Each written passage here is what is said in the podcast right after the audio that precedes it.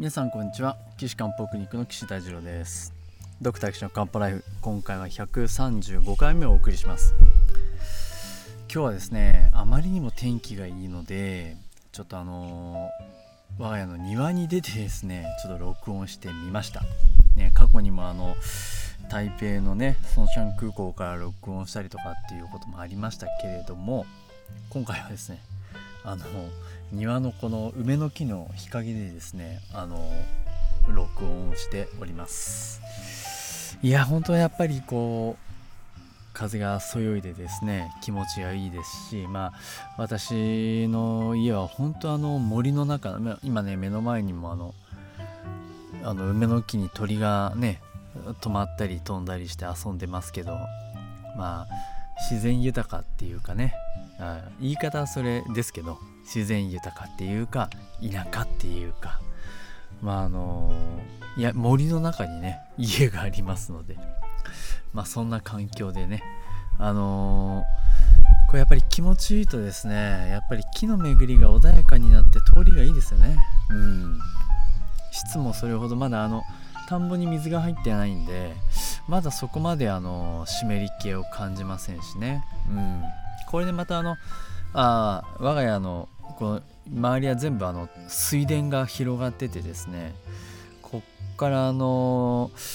稲作が始まるともうみんなですね、田んぼに水が入るので、もうね、湿度がガーンと上がるわけですよ、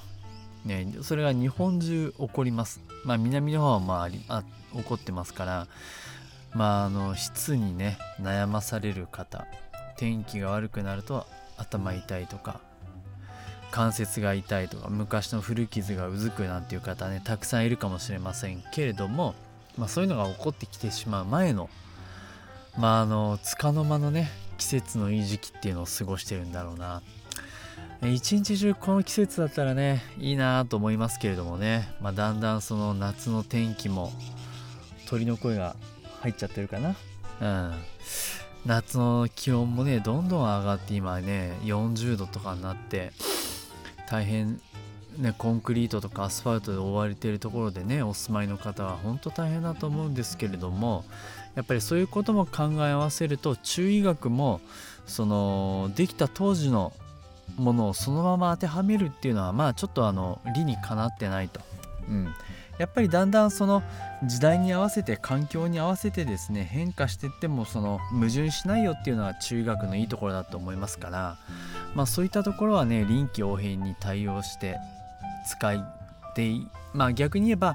その中医学に精通している人はやっぱりそういったところをこう臨機応変にね、使い分けれる、人たちなんだろうなっていうふうに思っております。そしたらですね、今回もまたお悩み相談というかお困りの方がね、お便りいただきましたので、お話をさせてもらえればなと思います。89歳の女性の方ですね。これご本人が送っていただいたのかどうかちょっと定かではありませんが、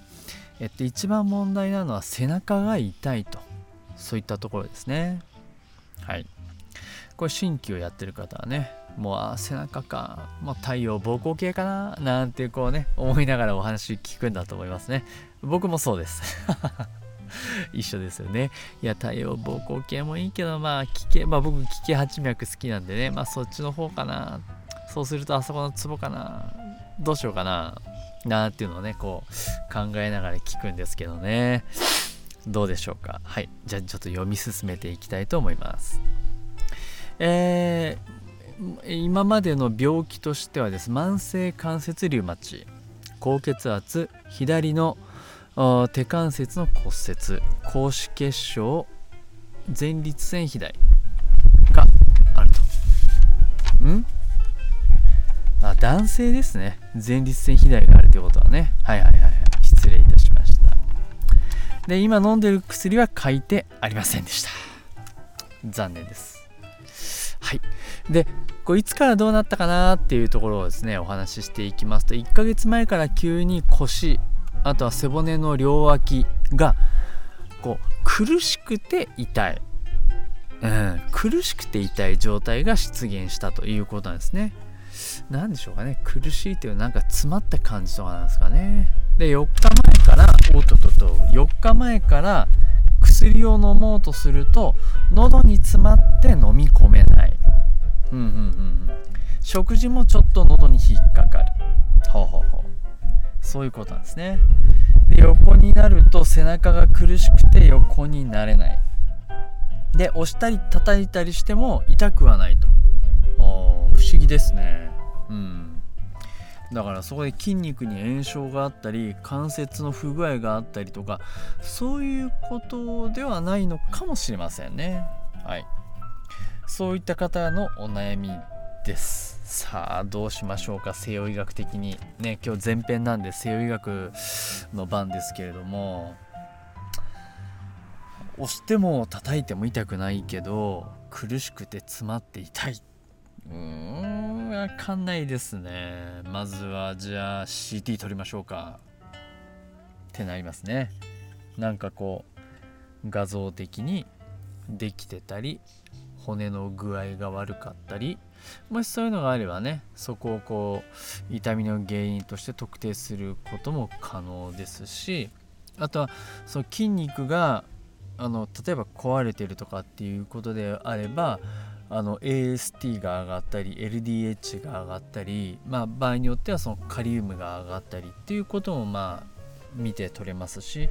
炎症があれば CRP が上がったりということでね、血液の数値である程度判断することもできる場合もあります。はい、ただこの方はリウマチ、慢性関節リウマチとかってあるってなって、そういうちょっとこう西洋医学的に不可解な痛みがあるよってなると、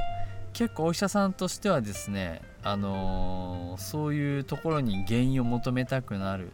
でしかもそのなんかリウマチがあるから免疫的に何か異常があるのかもなっていうことも想像できるじゃないですか。そうするとね、都合のいい病名適合する病名がこうちょっとあって、リウマチ性多発筋痛症っていう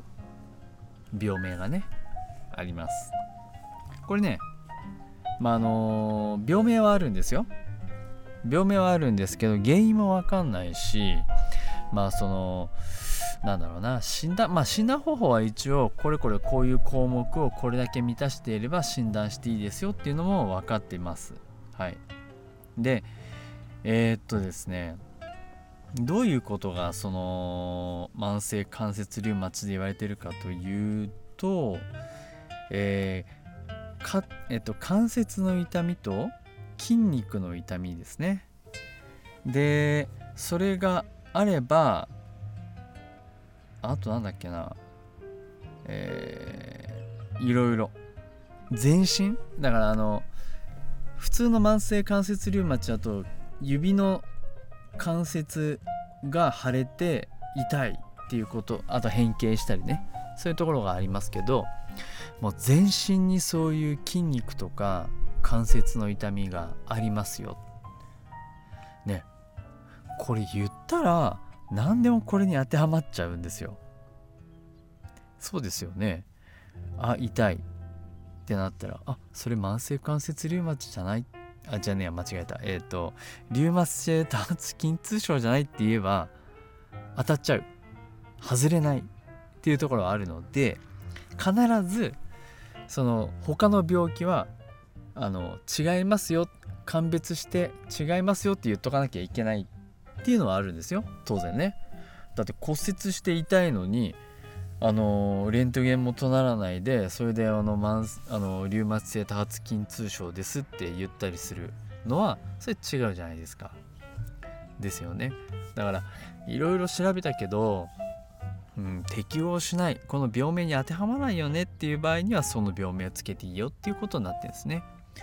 ただ病名はないし、原因は分かんないし、痛いは痛いんで皆さん苦労されてるんだな。でなぜかですね、ステロイド、強力な抗炎症剤はすごい効くということが分かっているので、少量のステロイドをずっと飲んで治すっていうか、コントロールするっていうのがね、そのリウマチ性多発筋痛症の治療方法です、うん、でこれちょっと見方が変わると慢性疲労症候群とかね、そういったところにもまあ当てはまってくるので、まあ、若干ねこの例えばそこにじゃあフレイルはどうなんだとかこう境目がね難しいところはありますけど、まあどの道こういう病気っていうのはその原因も分かってないし、その西洋医学として病名として成り立っているのかっていうところからしてまあちょっとまあ難しいところはあるかなとはね思うんですけれども、うん、まあしょうがない西洋、それがね今の現代に適応した西洋医学なので、じゃあまあそれをねおかしいじゃないかっていう人はねまあちょっとまたおかしいって言われちゃうかなと思いますけれども、こんなのねだって中学であれば全然矛盾しないで説明できるからなんて便利なんだ、すごい素敵だ、こういった悩んでる人を治す、だってこれね治す原因が分かってこの薬を使えば治りますよっていうのが言える中医学っていうのはですね、まあこれから21世紀の未来を担っていく分野なんだろうなと思いますね。だからもっと言えばやっぱりその西洋医学と中医学の住み分けっていうところがですね、やっぱり中国や台湾を見習って日本独自のですねその住み分けルールを作っていくべきだろうなっていうふうに考えております。でそんなところですね、最近私